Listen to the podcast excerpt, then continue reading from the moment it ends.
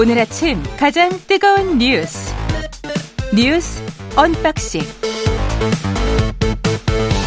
자 뉴스 언박싱 시작하겠습니다. 민동기 기자 김민아 평론가 나와 있습니다. 안녕하십니까? 안녕하십니까? 한국 타이어 대전 한국 타이어에서 큰 불이 났는데 그 소식 잠깐 전해 주시죠.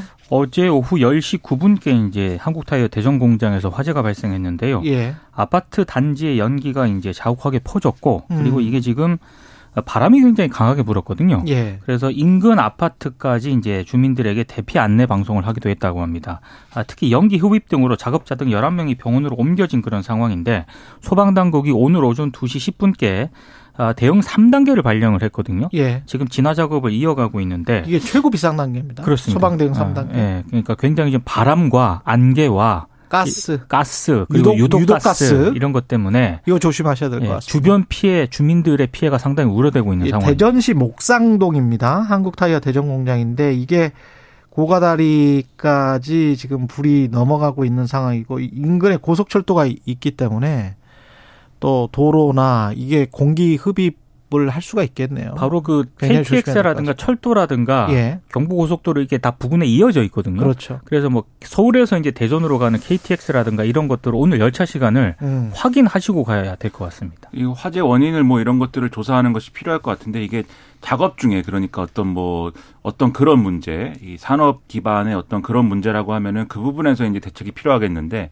최근에 또 산불이라든가 이런 화재 소식이 계속 이어지거든요. 그래서 그런 이제 어떤 주변 환경적인 요인도 있을 수가 있기 때문에 혹시라도 이제 여러 의미에서 이 좀 이 불을 좀 다뤄야 된다거나 그런 상황이 있을 때는 각별히 조심하셔야 되는 또 그런 시기이기도 하다. 그 점도 이제 우리가 명심해야 될 것 같습니다. 어, 오늘 한미 연합 훈련이 시작되고요. 북한은 어제 잠수함에서 미사일 두 기를 발사했습니다. 네, 오늘부터 23일까지 한국과 미국이 대규모 실기동 훈련을 병행하는 자유의 방패 연합 연습을 이제 예, 진행을 합니다.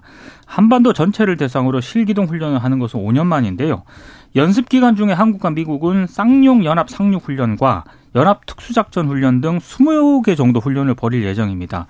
그 이전까지는 연습 기간에 방어와 반격 이렇게 나눠 가지고요.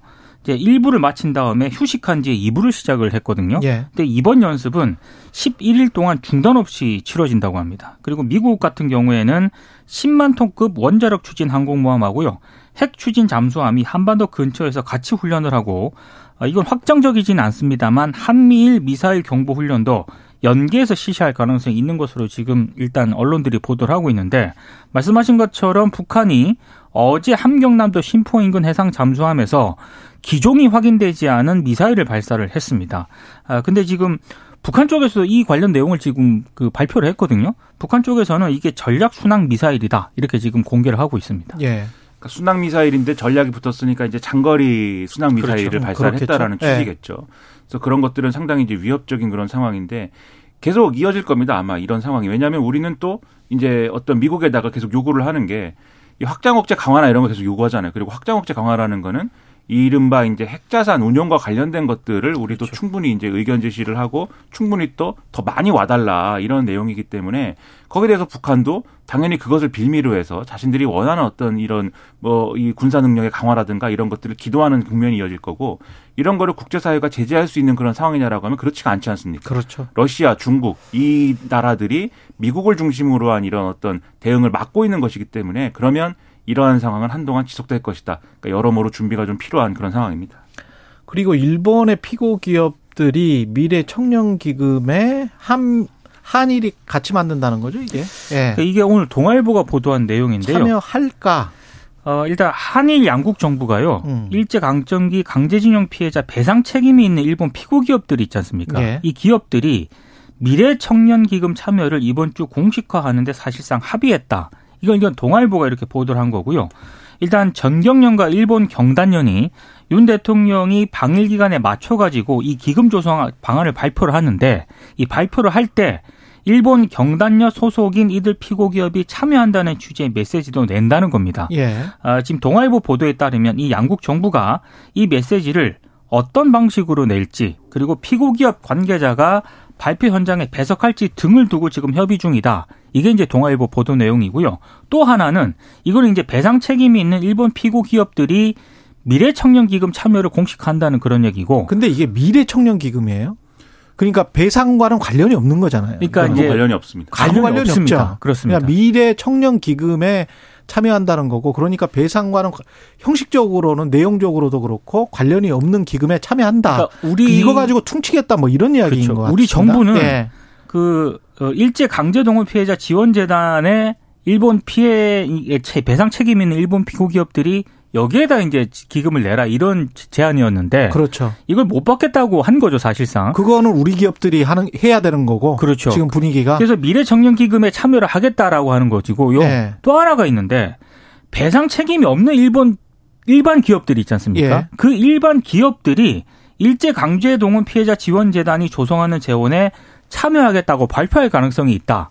그러니까 상당히 조금 뭐가 이상하게 지금 진행이 되고 있습니다. 기존에 장학재단이랄지 뭐 이런 것들이 있었는데 한일 교류를 위해서 그것과 뭐가 다른 것이고 이게 왜 배상 문제와 같이 논의가 되는 건지 이거는 일종의 물타기 같은 것 같은데요. 예. 뭐 이게 이 새로운 얘기도 아니고 이제 계속 이제 나오는 얘기가 이제 구체화되고 있는 건데 여기서 주목을 할 건 뭐냐면 윤석열 대통령이 16일에서 17일 날 일본 방문을 하는 겁니다. 그리고 그 자리에서 기시다 후미오 총리하고 정상회담을 하는 거예요. 그러면 이 정상회담 자리를 그냥 뭐 어, 오늘 만나서 반갑다 이런 수준이 아니라 한일 간의 과거사 문제, 특히 강제징용 배상 판결 문제와 관련돼서는 완전히 오늘 해결했다라는 메시지를 지금 만들고 싶은 겁니다. 그래서 그렇죠.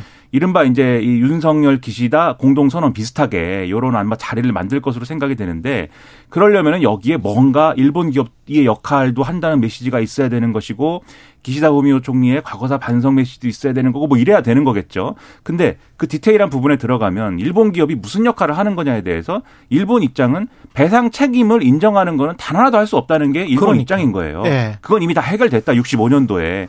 그런 것과 맞추다 보니까 우리 정부는 처음부터 거의 처음부터라고 하면 뭐하고 올해 초에 이미 일본 이 피고 기업들, 이 가해 기업들이 지금 이제 이 우리 강제동원 피해자들에게 배상하는 의미로서의 재단 참여는 포기했습니다. 이 연초에 지금 나온 보도들을 보면 대통령이 직접 말씀을 했다는 거예요. 그, 그 얼마에 필요 없다. 그리고 대신에 그러면 이 배상 책임이 아니더라도 뭔가 다른 역할을 하는 모양새를 만들고 그리고 배상 책임을 위해서 이 만든 재단에도 이 책임이 있는 기업이 아닌 다른 기업들이 뭐 이렇게 뭐 좋은 모양새로 참여하는 걸로 대충 모양을 만들고 그리고 이제 사과도 기시다 우미오 총리가 과거사에 대해서 과거 정부, 과거 일본 정부가 내비쳤던 입장을 다시 한번 계승한다고 입장 표명하는 걸로 사과로 받는 걸로 하자. 그러니까 이 자체가 사실 우리 국민들 입장에서 그리고 일반적으로 이 사안을 아는 전문가들 입장에서는 이게 우리 기대에 못 미치는 아니거든요. 그런데 그 기대도 일본은 충족을 안 시켜주는 상황에서 우리가 애초에 이 기대치를 확 낮춘 것이라도 좀 해달라. 그것에 대한 어떤 모양새를 만들어 달라. 16일, 17일 간에. 이 요구를 지금 하고 있는 거고 그것에 대한 정부 기대가 지금 이런 보도로 이어지고 있는 겁니다. 근데 요, 여기서 하나 더 짚을 게 기시다 후미오 총리가 최소한 이제 역대 정부, 역대 일본 정부의 그 반성의 내용을 다시 한번 입장 표명을 하는 거냐. 여기도 사실 두 가지 방법이 있어요. 첫째는 그냥 역대 정부 입장 우리는 계승합니다. 지난번 발표가 그거였잖아요. 그렇죠. 하야시 네. 요시마사 외무상 발표가 그거였거든요. 음. 요 수준에서 끝나는 경우가 있고 그게 아니라 이게 과거에 대해 과거에 밝힌 입장이긴 하지만 주변국들의 피해를 끼친 거에 대해서 통절한 반성 반성과 사죄를 어, 표명한 역대 입장을 우리도 계승하고 있습니다. 그러니까 정확하게 통절한 반성과 사죄를 언급하느냐 이게 또 하나의 어떤 포인트처럼 되어 있는데 이 후자 통절한 반성과 사죄를 언급 안 하는 수준에서 계승 입장 표명할 가능성이 지금도 높다. 그 점은 상당히 그래서 기존에 우리가 생각했던 해법보다도 후퇴하고 있다. 이걸 보여주는 보도를 거죠. 자세히 보면은요. 정부 소식통의 익명으로 이제 한 얘기가 있거든요. 그 방금 김민하 평론가가 얘기했던 통절한 반성과 마음으로부터의 사죄라는 이 표현 예. 직접 언급할 가능성을 배제할 수 없다. 이거는 이제 정부 소식통의 얘기고요. 음. 일본 지지통신을 비롯해서 일본 언론들이 보도한 내용을 보면은 역대 내각의 제시한 입장 표명 안에서 사실상 그칠 것이다 이렇게 얘기를 하고 있거든요. 음. 그러니까 우리 정부의 바람은 그게 아닐 수도 있는데 그렇죠. 일본 정부 일본 언론들이 보도한 내용을 보면은 사실상 입장을 정리를 한 것으로 보입니다. 음, 가만 보면 서로 간에 국내 여론전을 하고 있는 것 같아요. 맞습니다. 예. 그렇죠. 기시다 후미오 총리도 사실 본인 입장에서 보면은 왜 그 입장 표명을 하고 싶지 않겠습니까? 근데 자민당 내에서 이거 가지고 시비 걸거든요. 기시다 후미오 총리한테 음. 반성과 사죄 절대 얘기하면 안 된다. 이 주장하는 이 파벌들이 있는 것이고 그리고 기시다 후미오 총리가 그래도 지지율이 높고 하면은 내가 책임진다 이러고 끌고 가겠는데 지금 지지율도 낮고 음. 지금 뭐 보궐선거도 해야 되고 지방선거도 해야 되고 정치 일정들이 있단 말이죠. 예. 그럼 이번에 그거 기대할 수 있느냐에 대해서는 계속해서 좀 의문일 수밖에 없는 거고 그것에 따른 또 여론의 후폭풍이나 이런 거는 또 우리가 더 감당해야 되는 거예요. 그 점에 있어서 이게 잘 된 협상이냐에 있어서는 계속해서 이제 의문이 계속 남는 겁니다. 윤석열 대통령이 뭐 유튜브 쇼츠까지 만들어서 대통령실이 강제동원 해법 내가 책임지겠다. The buck stops here 이것까지 계속 팻말을 아, 보여줬고 그거 바이든 대통령이 5월 20일인가 우리 왔을 때 선물로 준 거잖아요. 지난해 네. 방한했을 때 윤 대통령이 선물한 예. 건데요. 이게 이제 쇼츠로 만들어 가지고 제3자 변제 해법의 당위성을 이제 강조하는 그런 내용입니다. 예. 근데 여기서 이제 쇼츠를 뭐 만들 수도 있는데 예. 갑자기 이렇게 유튜브 쇼츠로서 만들어서 공개하는 것 자체가 이례적이잖아요. 이게 음. 왜 그랬을까를 두고 언론들의 해석은 결국에는 강제동원 해법에 대해서 국내 여론이 상당히 부정적인 것. 예. 이게 이제 가장 큰 원인이다라고 진단을 하고 있고요. 또 하나는 기대와 다르게 일본 쪽이 상당히 냉담하게 반응을 하고 있는데 이것도 좀 부담이다. 이렇게 분석을 하고 있습니다. 근데 이 쇼츠 영상 만들어서 뭐 이 설명이 될 일이 아니고 제가 볼 때는 그래도 어쨌든 이런 안에 대해서 대통령이 이거 정말 필요하다라고 생각하고 이 문제 풀어야 된다고 생각하면 피해자들을 좀 만나야 됩니다. 그래서 그렇죠. 피해자들을 만나서 네. 그 진심이라도 좀 전해야 돼요. 왜 이렇게밖에 아, 할수 그렇지. 없는지에 대해서 그렇죠. 그래야 이제 일말의 어떤 이 소통의 가능성, 이 설득의 가능성이 생기는 것인데 지금 그러한 방향은 또 생각하지 않고 있는 것처럼 보여서 여러모로 좀 아쉬운 부분이 있습니다. 아, 아무리 대통령이라도 어떻게 책임질 수 있는 사안과 책임질 수 없는 사안이 있는데 그렇습니다. 이미 확정해서 시간을 나중에 다음 대통령이 되돌릴 수는 없는 거 아니에요. 네. 그래서 이런 문제 같은 경우는 이후에 한미일 동맹 관련해서 또 아주 민감한 문제들이 나올 수 있을 것 같기 때문에 어떤 책임을 질지는 궁금합니다. 대통령이 방일 방미를 앞두고 의전비서관 북미 과장을 했던 외교부 출신의 의전비서관이 돌연 사퇴를 했습니다. 어제 자진사직을 했습니다. 예. 김일범 대통령실 의전 비서관인데요. 일단 대통령실이 밝힌 내용을 보면은 개인 신상을 이유로 사직했다 이렇게 밝히고 있거든요. 그리고 지금 이 김일범 비서관이 지난 10일 대통령실 직원들에게 건승하시라 이런 문자 메시지를 보냈다라고 합니다. 근데 말씀하신 것처럼 좀 이해가 안 가는 대목들이 있습니다. 곧 한일 정상회담 개최하지 않습니까? 그렇죠. 그리고 지금 한미 정상회담도 예정이 되어 있는데 한미 정상회담 같은 경우에는 국빈 방문입니다. 그렇죠. 의전 비서관이 반드시 있어야 되는 그런 상황인데 이 굵직한 일정을 앞두고 담당 비서관이 갑자기 자진 사퇴를 했다. 그래서 나오는 얘기가 혹시 방미 일정 준비하는 과정에서 뭐 실책을 한 것 아니냐. 음. 언론들이 이렇게 또 지적을 하고 있는데 여기에 대해서 대통령실은 어, 김 비서관은 그럴 만한 사람이 아니다라고 일단 부인을 했고요.